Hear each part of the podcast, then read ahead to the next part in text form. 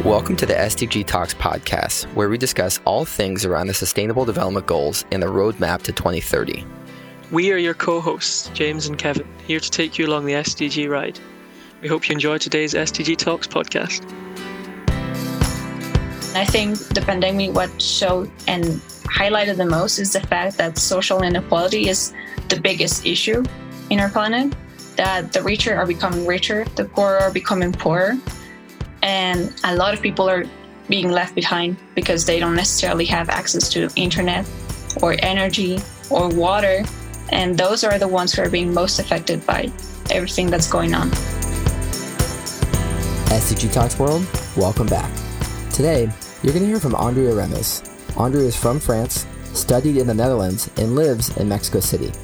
Andrea works for the Aspen Institute, which works as a convener to talk and discuss around social impact aligned with the SDGs. Andrea helped launch an education tech platform called Erandi Aprende, which really focuses on getting youth, especially women, involved in science and STEM. Andrea is also part of Unite 2030, which helps aggregate and promote all things aligned with the roadmap to the 2030. Andrea does a lot of work with SDG 5 and 13, which you'll hear. And overall, she's an amazing person. You're going to love listening. And keep on SDG talking. Andrea Remes, welcome to the SDG Talks podcast. How are you doing today? All good, Kevin. How about you? I'm doing very well, thank you. Where are you located today in the world?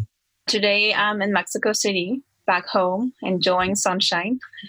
That's great. Yeah, it looks like you got some sun there. In Chicago, it's it's it's officially just cloudy and rainy and snowy for the next six months. I can imagine. You know, uh, for the past few years, I lived in the Netherlands, so I know the type of weather, you know, cloudy, rainy, windy. oh, I love I love the Netherlands. So yeah, did you get a degree from somewhere in Netherlands, or what were you studying in the Netherlands? Yeah, uh, I did both my uh, bachelor and master's there. So yeah, have a bit of experience studying there. I, I also love the Netherlands. It's one of my favorite countries in the world. It's a great country. What did you study in the in the Netherlands? I did my bachelor's degree in South and Southeast Asian studies. So it's a bit like a combination between doing a social science degree like international relations, but it also has a humanities component. So I also had subjects like philosophy or linguistics. So it was very, really fun. I think I've been passionate about that area of the world since I was five years old. Mm-hmm.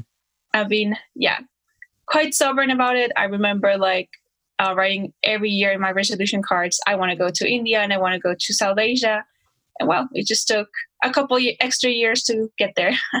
That's a good example, though. If you have a goal, you can it can be that crazy goal when you're a kid, but if you keep working towards it, you can eventually do it. Yeah, and, no doubt. And I, I also, I, I one of my majors in college was Southeast Asia Studies, and nice. I, I have a, a, soft spot for that part of the world. I love the culture, love the food, love the history. Just a great part of the world.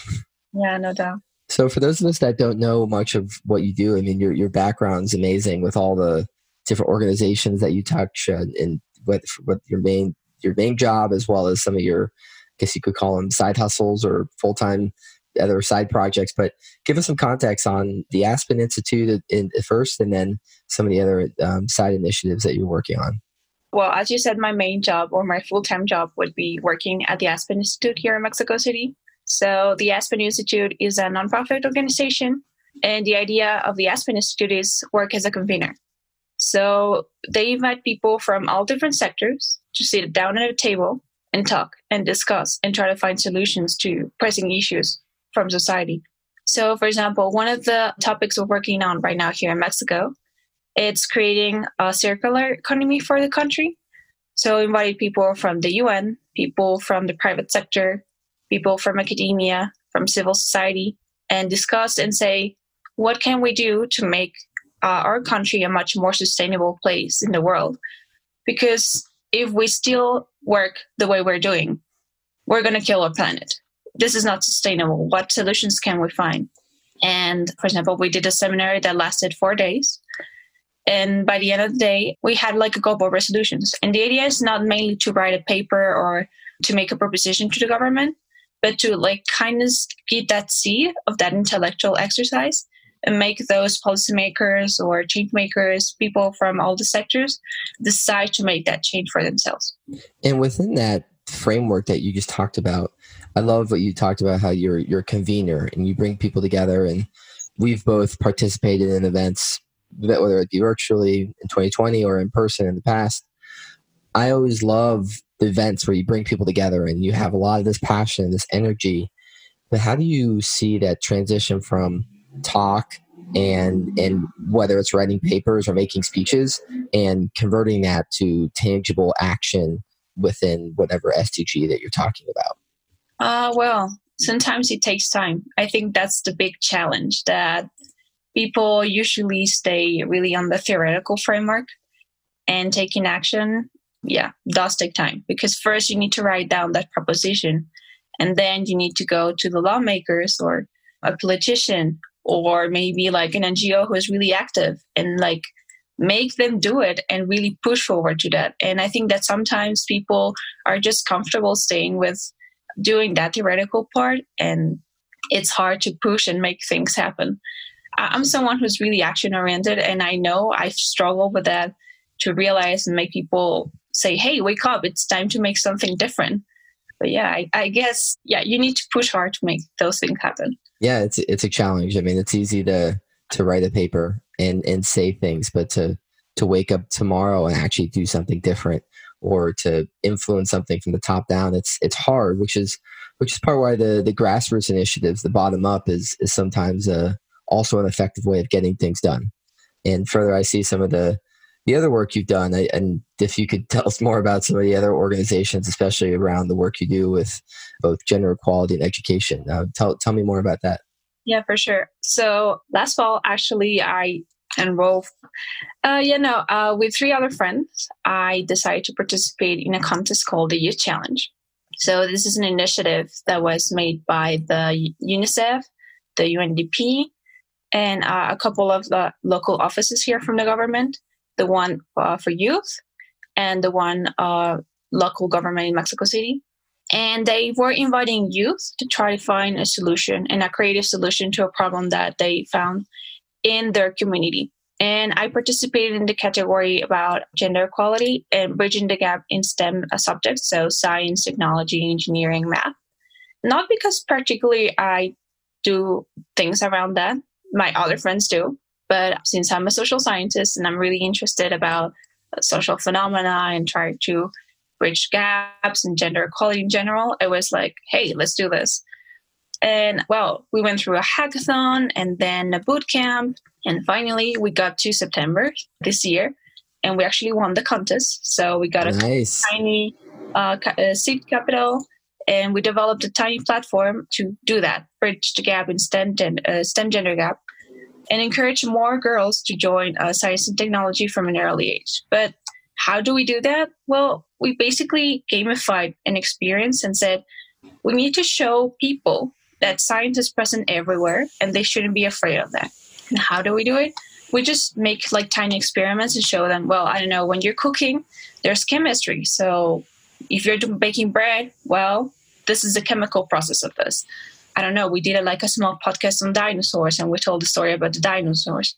And all the pot, all the uh, all the platform is guided by your avatar Erandi because that's the name of the platform Erandi Aprende, and it's a double like word game because our AI or artificial intelligence is also named Erandi, and aprende means to learn in Spanish.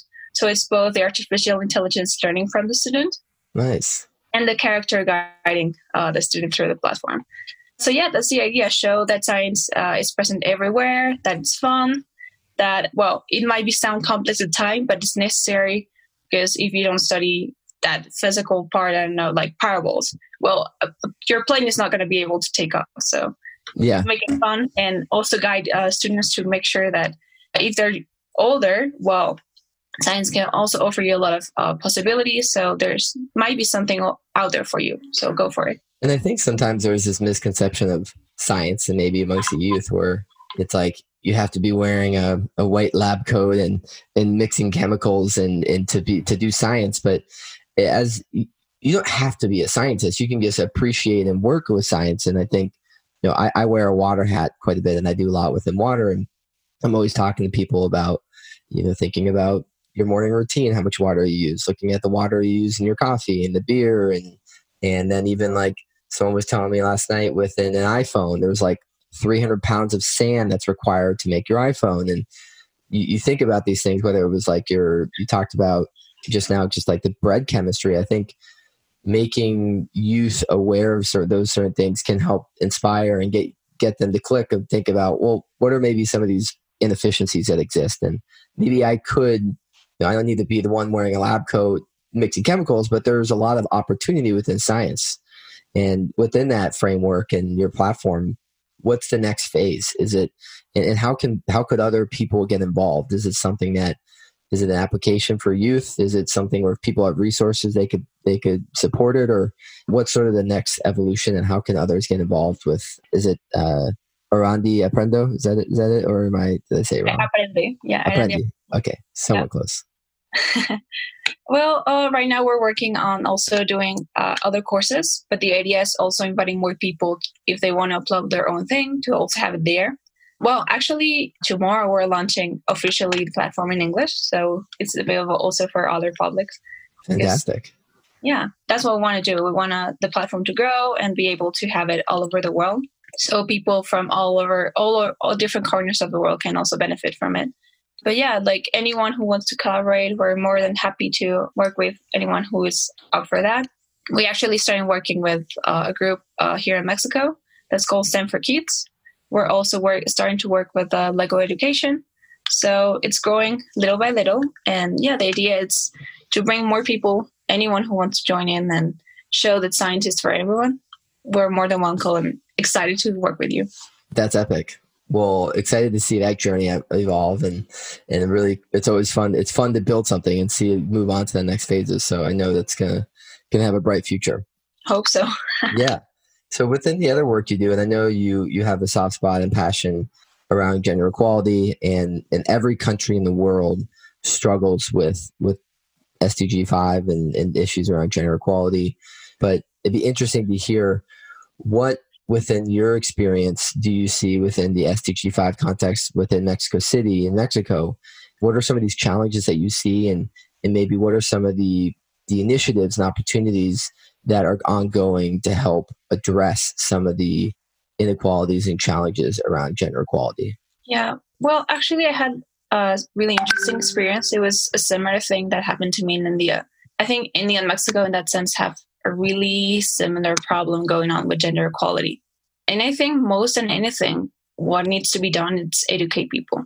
Because most of the time, the problem is that men are not aware that they're doing something about it.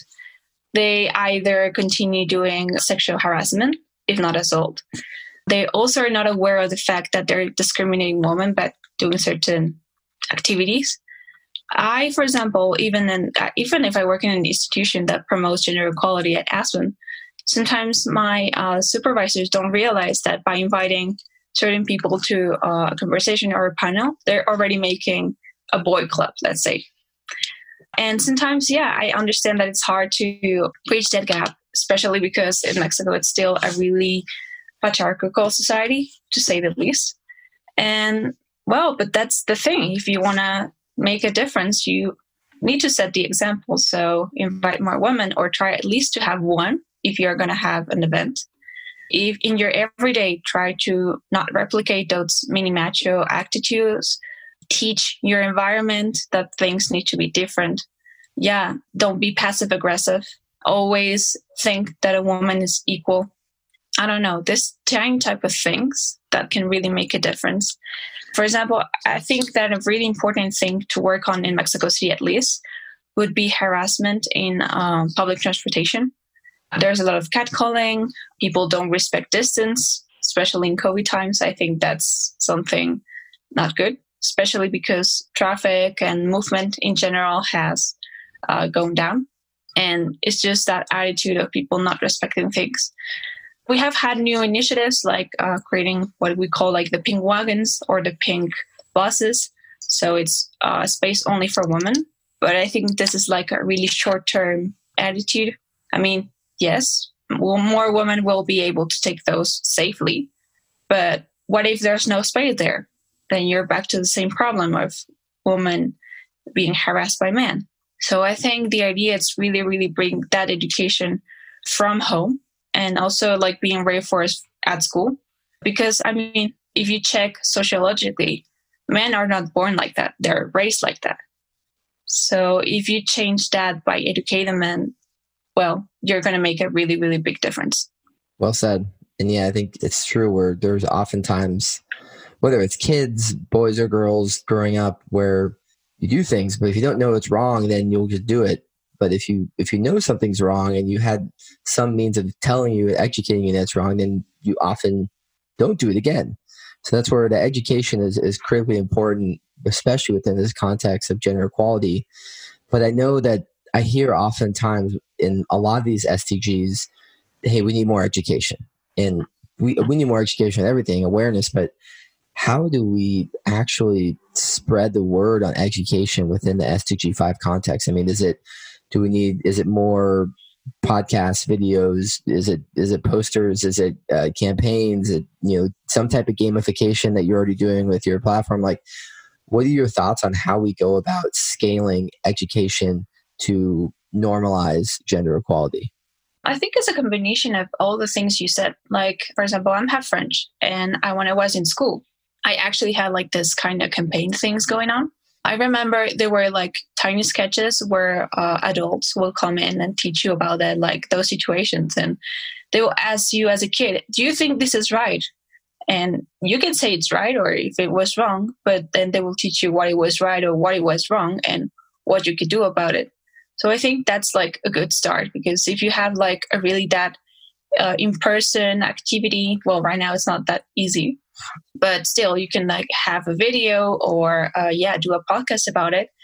If you have those examples and really show people that that is wrong i think they're going to learn that way. And i think that's something that really got me and i really understood that respect goes both ways. And i think if we can replicate that in general to other education systems things can really improve. Couldn't agree more. And i think it's just every medium is important. Audio video written and it just needs to be figuratively hit in the face of everyone. And all the 17 SDGs are important, and but it's I mean we we need the we need a, a it needs to be balanced in terms of how we're respecting both men and women, particularly women in places where you're very strong ingrained patriarchal uh, societies that have for generations mistreated women. So I, I kudos to you and the work that you're doing and I know there's a lot of that eh, organizations out there, and if you're if you're interested in that, you know, this the point of this podcast is to connect. So you know, Andrea's Andrea knows what's up, and she's got some good work going on. So I, another thing I saw in your bio, and and I was I was hopefully going to attend the event this year in September, but unfortunately did not with Unite 2030. What is Unite 2030? And tell me about your role with what's going on with Unite 2030. Okay. Unite 2030 is also one of my big loves right now. Well, so Unite 2030, the aim of this organization is to connect youth and also uh, empower them to be able to take action towards the SDGs and the 2030 agenda. Right now, it's a huge community. I think they have over 8,000 members. So the idea is through events and through different programs, we connect these people and we invite them to take action we have done different things. We have done a couple of hackathons. We did a big uh, campaign called, uh, what is it, uh, Fight for the Future. Through that day, that campaign, there was like a lot of different uh, panels and discussions and workshops that give uh, young changemakers tools and uh, tips on how to even make change, even in times of COVID. For example, we also participated at the Global Goals Week in a different and similar basis. Unite also has different programs. I am also taking part in the Youth Delegate program. There, we're also working with uh, top 50 youth leaders from all over the world to also make a change and invite more people to be able to do it. Uh, also in the Changemaker chapter, uh, I also I'm a Changemaker chapter leader here in Mexico City, and here we're also doing that, but at a local level. And particularly, I'm working a lot with SDG five, and SDG 13. Well, not let's say you know already that I'm really passionate about gender uh, equality, but I think after the march we had here in March, well, over 250,000 people manifested that things need to change, that violence shouldn't be a thing, that women are really in a bad position here. And climate change is also hitting us. Seasons are much warmer, and much colder, shorter, too long. And well, we depend on our planet to be able to survive. We need the planet provides us water, food. It, it's our place to live. So if we don't take care of it, what's going to happen to us? Well said, and and frankly, they're all they're all critically important, and and and of course, you could you could we could zone in on one and talk about why it's the most important, but a lot of it does come to our relationship with the planet and our and how we're treating the earth, how we're how we're consuming, and in what we're doing to our climate. And granted, everyone can have their own opinion, but there are certain things that are not ignorable. Um, when you think one of the easiest things to point to is is sea level rise, and I mean, you just you have a lot of these ice caps that are now melting due to warming temperatures, and you have areas that are on the coastal levels that are now having forcing migration, and that's one of the biggest earliest signs of hey, we have a we have an issue going on, and I'd love to hear from from you on not yes, we know there's a problem, and this is a challenge of our generation and our future generations and all our lifetimes. But what what are your thoughts on maybe who's doing something right in terms of addressing climate change and what are your suggestions for people to actually take some sort of action around climate change well if we think about in that context i think in general nordic scandinavian countries northern european countries are doing really well there i mean for example talking back uh, about the netherlands well it's one of those countries that really is worried about climate change because as you said rising sea levels they're basically going to drown if that happens. Uh, so I think a lot of best practices can be taken from them. I mean, a lot of developing countries have a lot of different resources to be able, for example, to transition to renewables and renewable energy. Uh, for example, in the case of Mexico, well, we can do a lot about uh, climate change. For example, if we start eating so much meat, we're so big meat consumer consumption uh, people, and I think that can do a lot uh, good for our planet if we start eating and consuming so much of that. If you check the uh, CO2 levels that we have before the pandemic and after the pandemic, they're basically almost the same, still because of the way we consume and what we eat. For example, I think also in my country, there could be a lot of more things done related to infrastructure. There's parts of the country who are constantly being flooded, but all the north, it's completely dry and always misses water. So, for example, invest in that, um, try to send water where there's not water, or vice versa, send energy where there's no energy. The north is really warm and sunny all year long, so they can start producing solar energy and try to conduct it to other places where it's not necessary that they have that. You know, different tiny actions that might help. For example, here a big problem is that you cannot drink uh, water from the tap, so you always rely on buying bottled water. So if the government, for example, invested in making water uh, from the tap something available for everyone, you can also start uh, producing so much plastic, which is also extremely polluting. What else? I don't know. I think that will be the main ones, at least for the Mexican case. Try to be much more renewable oriented, not like our president who wants to invest in steel extract oil. Yeah, uh, yeah water. I think it's a lot of little things too, as you talked about. And sometimes people are like, oh, well, I'm just one person. You know, within America, they're talking about the election. They're like, oh, it's just one vote. But it's one vote, it's one action, and it's the ripple effect of your actions that is the significant part where you deciding to eat less red meat every day, you deciding to be conscious about using a reusable water bottle, you being conscious about closing your fridge, you being conscious about taking shorter showers. It's a lot of little things that on the micro scale seem very small and they are, but when you do them every day and then your neighbor and your neighbor's neighbor and your neighbor's neighbor, that's the force multiplier of serious impact that are the things that we can do. And then granted, of course, you have macro politics, which are out of our control. What President Trump or whomever is going to be president does, or what uh, these different politicians do, you just they're out of our control. And I think we need to continue to influence on the macro side, but there is something where we need to control what we can't control and some of those little actions like we just talked about is, is something that we can all do today and tomorrow yeah for sure So with um, within the SDG context, and to kind of wrap us up here, I would love to know, and you can answer either question um, first or second. What is something that you are most excited about around the SDGs, and what is something that keeps you up at night and you're most afraid about? Hmm. Well, I think something that really excites me about the SDGs is that for once we clearly thought that there's like these big issues and we kind of try to frame them and give them a context and try to find uh, specific points and ways to solve them and find and create an indicator for that. Are there more women in school, for example? Are there more people having access to water every day? Do they have a toilet? Are their CO2 levels rising or decreasing? You know, this type of things that really allows to be able to measure them and see what is the impact. And I think beforehand, the Millennium Goals were still really broad and didn't have that specific part to it. But I think at the same time, being that specific has also limited us a bit. And I don't know, I think uh, we're re- being really optimistic about doing them till the 2030 agenda. I think maybe we have to extend it a bit to an extra, t- some extra 20 years, especially with all the pandemic going on. It really showed us that we're really behind in a lot of stuff.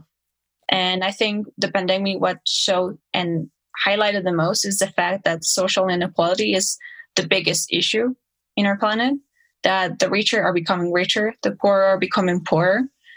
And a lot of people are being left behind because they don't necessarily have access to internet or energy or water. And those are the ones who are being most affected by everything that's going on at the moment. So I think we need to recreate or rethink that framework and really think of what the world is going to look like after all the COVID situation is over.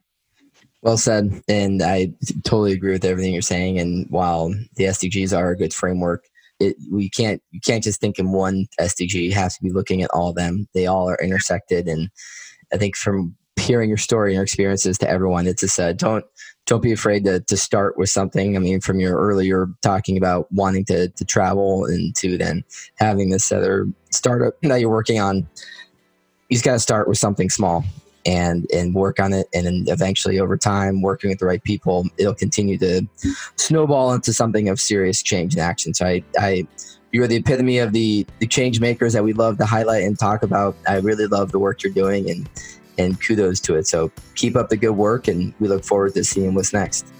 Oh, thanks, Helen. You know, I think again, going back to the pandemic, this pandemic has shown us uh, plans can change in a blink of an eye. So never be afraid of doing something because you never know what's going to happen. Thanks. Well put. Thanks for listening to the SDG Talks podcast. Make sure to check out all the show notes for relevant links from this show. Please share and follow SDG Talks on social media and stay tuned for updates from the Unleash in United Nations community. The goal of the SDG Talks is to bring you good content. So if you want to learn about something specific or have suggestions, please let us know.